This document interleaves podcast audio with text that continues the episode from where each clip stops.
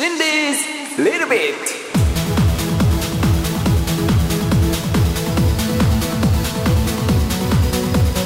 Hello everyone さあ始まりました。 Shindy's Little Bit DJ シンディーです。よろしくお願いします。いやあのー、今週ね本当だったら、えー、11月の4週目、えー、だいたい火曜日水曜日あたりに更新を目指しているんですがあのー、今週はなんだかんだちょっとこういろいろございまして、えー、遅い配信となりました。まああのそのいろいろというのがねあの家庭の事情的なところで、えー、家庭の事情っていろいろありますよね。会心理です。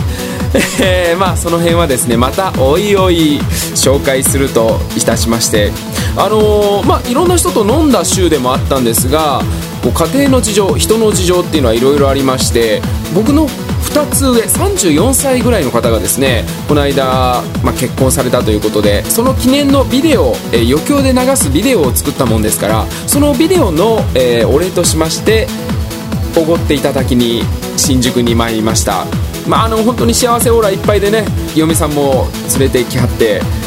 いいワイワイとしたほんわかとしたムードで過ごさせていただいたんですけれどもまあそんな、えー、方もですねそもそも知り合ったのが14年ぐらい前ということでいやーまあ結構時間は経っているんだなと思ったんですが、えー、出会った時はねあのアルバイト店員ということで、まあ、いわゆるバーというところでシェイカーを振ってらっしゃる方だったんですがそれが気づけばもうそちらの社員になり、えー、その中で、まあ、結構な人事を司るような場所にいらっしゃってでしかも結婚した上に家も東京で建てられるということで何でしょうね。時間っていうのは残酷なんだなと、え、こんなに真面目にやってきた方と、えー、僕みたいなのとでは広がってきたな差がと思うんですがまあそれでもねやっていくしかしょうがない、まあ、楽しんでいこうということで、えー、こういう放送もお届けしているわけですがまあその方はその方なりの幸せ僕は僕なりの幸せを言っていきたいと思います。まああの幸せってね本当人それぞれなわけで例えば駅の改札などで、えー、待ち合わせをしている人たちをよくこう見かけた時にですねああこの人あらへんなーと思うのが男で指をくわえて待ってる人たまに見かけるんですよね。あれね不思議なもんでかっこいい人は許せるんです。ちょっと残念な人はねもっと残念になるんです。この違いこのボーダーライン。やっぱり人それぞれなんですかねそのラインっていうのは。まあ、見た人によってああの人だったらまあまあ別に気にならないかなでスルーするかもしれないけど。あの残念な人が加えてるっていうことでやっぱり目に留まってちょっと残念すぎるであなたと思ってしまうのかこのライン。この見極めね。まあ基本的にやっぱぽっちゃりしてる人が加えてたらダメですよね。それもこう10代が限界なのかな。10代もダメですね。10歳までですよね加えてて。まあいいこともないですけどね、えー、指を加えるその一つ動作とっても、まあ、気になってしまうお年頃会心理がですね今日もいろいろ喋っていきたいと思います。ということで心理ズレルベットよろしくお願いします。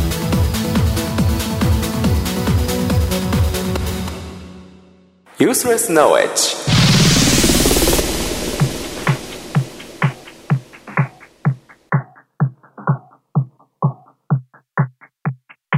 さあ、ユースレスノーエッジ。無駄知識の時間ですけれども、えー、今月11月の19日、まあ、あのー、もう先週になってしまったんですけれどもね、これを、えー、配信した時には、ボジョレ・ヌーボーの、まあ、今年の解禁日ということで、これ11月の3週目の木曜日なんです。なので、2009年は11月19日。まあ、僕の知り合いの誕生日でね、本当におめでたい中でのボジョレの、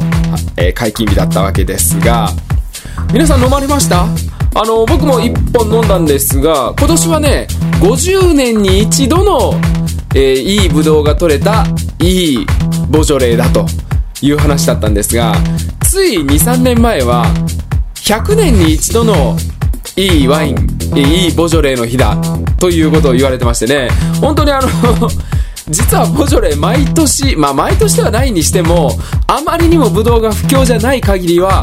いいワイン、その中でもこう、何年に一度のっていうのが、ついているようなんですよね。えー、なんだかんだ言って、その、まあ今回50年に一度、で、去年、一昨年はちょっといい出来ではなかったんですかね。その前の年に、えー、100年に一度。その、えー、3年、4年前ですかは10年に一度とか、こうそういう風に、まあ、毎年いいワインは何年に一度いいことになっているんだそうです。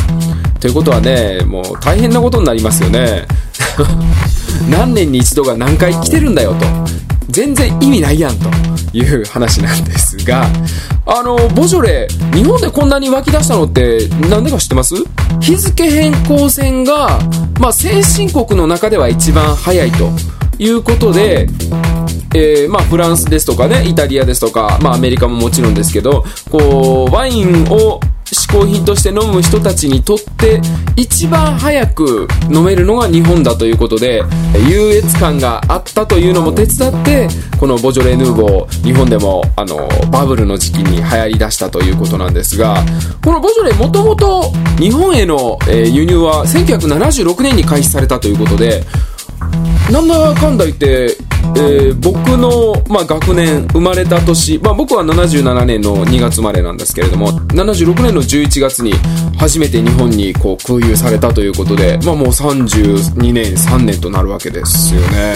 いやー、何気に、そんなに歴史があるのに、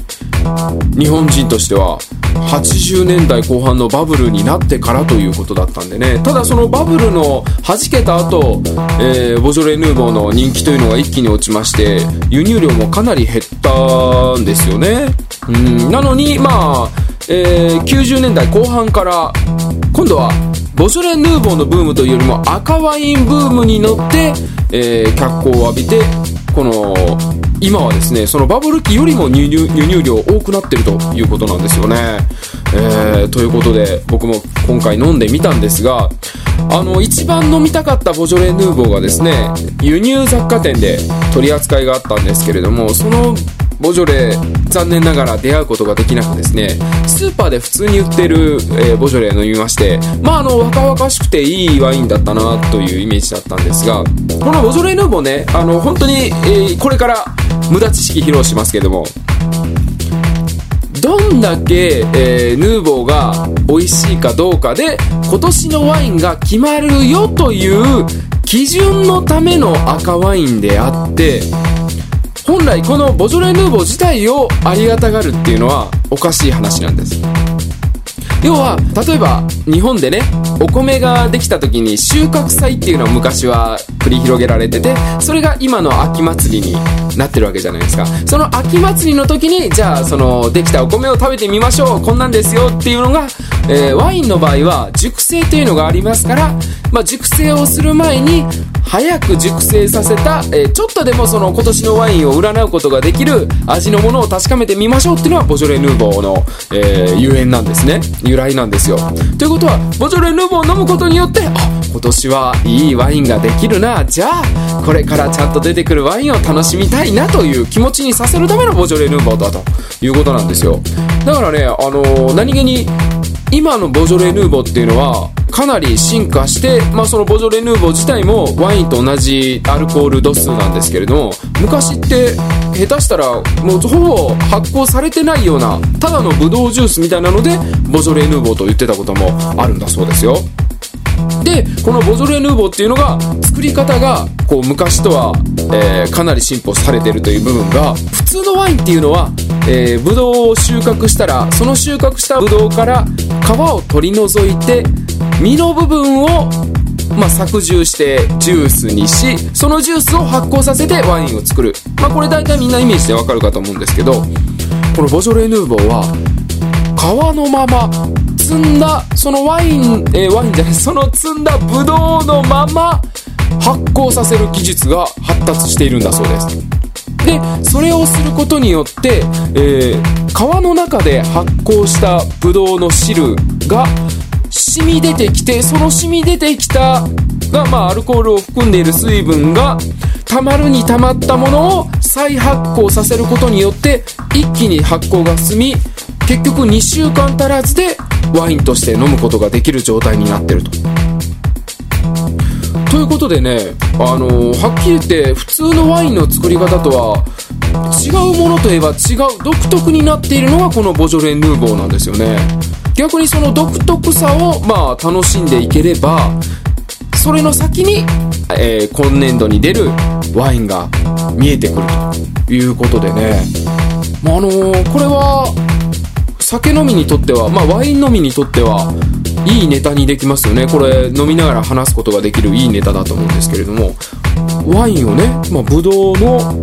えー、皮がついた状態で発酵させるっていうのも分かんないですけどそこからアルコール分がついた発酵させたものが染み出てくるっていうのも面白い話ですよね。えー、その状態で、まあ、大体、えー、1%から2%ぐらいのアルコール分が入ってそれをもう一回、えー、発酵させることによって10日間程度でもうそこからはワインとして出来上がるんだそうです。いやーすごいでしょ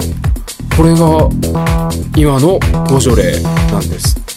ということでね、まああのボジョレーを飲むということに対しては特に何を言うわけではないんですが今年からあのペットボトルになりましたよね、えー、ペットボトルの、まあ、ボジョレも販売されてそれがこう1000円以下で日本で売られてるからちょっとこう話題になったっていうのが今年2009年のボジョレ・ヌーボーだったんですが新しい技術を、えー、発達させて今ね皆さんに飲んでいただこうとこう生産者側頑張ってるんですが、えー、ボジョレの伝統性っていうところとあとはやっぱりボジョレ若飲みのワインなので熟成に耐えられないので普通のワインっていうのは置けば置くほど美味しくなるっていうんですけれどもね、えー、これ熟成ができないボジョレ・ヌーボーにとってペットボトルっていうのは、まあ、あの6ヶ月も持たなくなってしまうということでペットボトル型の販売の禁止を検討することを、まあ、明言しているということですんでどうなんでしょうかね。若飲みだからまあ安くてもいいやって思ってしまうのかこの伝統としてのボジョレ・ヌーボーとして、まあ、これからの今からできてくるワインを楽しむための一杯をこのボジョレで味わうというところで言うとちょっとね、えー、そのペットボトルで味わってなんか味わうっていうよりも本当に家庭用のどうでもいいね。要は焼酎で言うと大五郎なわけですよ。ね？大五郎で、まあ、ただもうひあの家でもうグダングデになれればいいやっていうようなものではないわけですよボジョレ・ヌーボーっていうのはね、えー、そういうところでまあ皆さんがねこれからまたそのペットボトルがなくなって瓶になった時に高いと思ってしまうのかそれとも、えー、まあそれでもボジョレーという味を楽しもうと思ってくれるのか、まあ、そういったところはね、えー、日本人がこれからワインにフィットしていくかどうかというところなのかもしれないですけどね。まあ何でもいいのかなと思ってますけどね、えー、ボジョレー美味しければいいとは思います。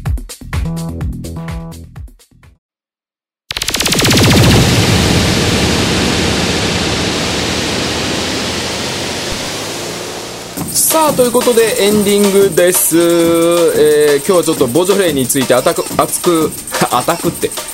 熱く語りすぎたので、えー、かなり時間がなくなってしまいました。あのちなみにね今日今週仕事でトヨタ、えー、愛知県の豊田市に行ってきたんですけれどもトヨタって何にもないんですね。ということに一番びっくりしました。写メ撮ったんですけどね。あのー、田んぼしか映らなかったっていうね。へこんなところからこう世界にグローバルな企業ができているんだっていうのはちょっと感心したわけですが、えー、その中に豊田市の中に「猿を投げる」と書いて「えー、さなげ」と読む場所がありましてね。それを見ながらこうちょっといろいろ妄想していました、えー、トヨタの街は猿を投げるんだっていうだけですけどね。はい、えー、そんな感じであのー、まあよろしければ、えー、このシンリーズリルビットに対しますご意見ご感想メールでお待ちしております。メールアドレスは slb アットマークなんでやねん .net slb アットマーク nan deyan なんでやねんだからもう一回 YANEN ですね。なんでやねん .net まで、えー、皆さんよろしくお願いいたします。ということで今日は短くなってしまいましたがエンディングでした、えー、また新リズリルビット来週もよろしくお願いします。それでは See you!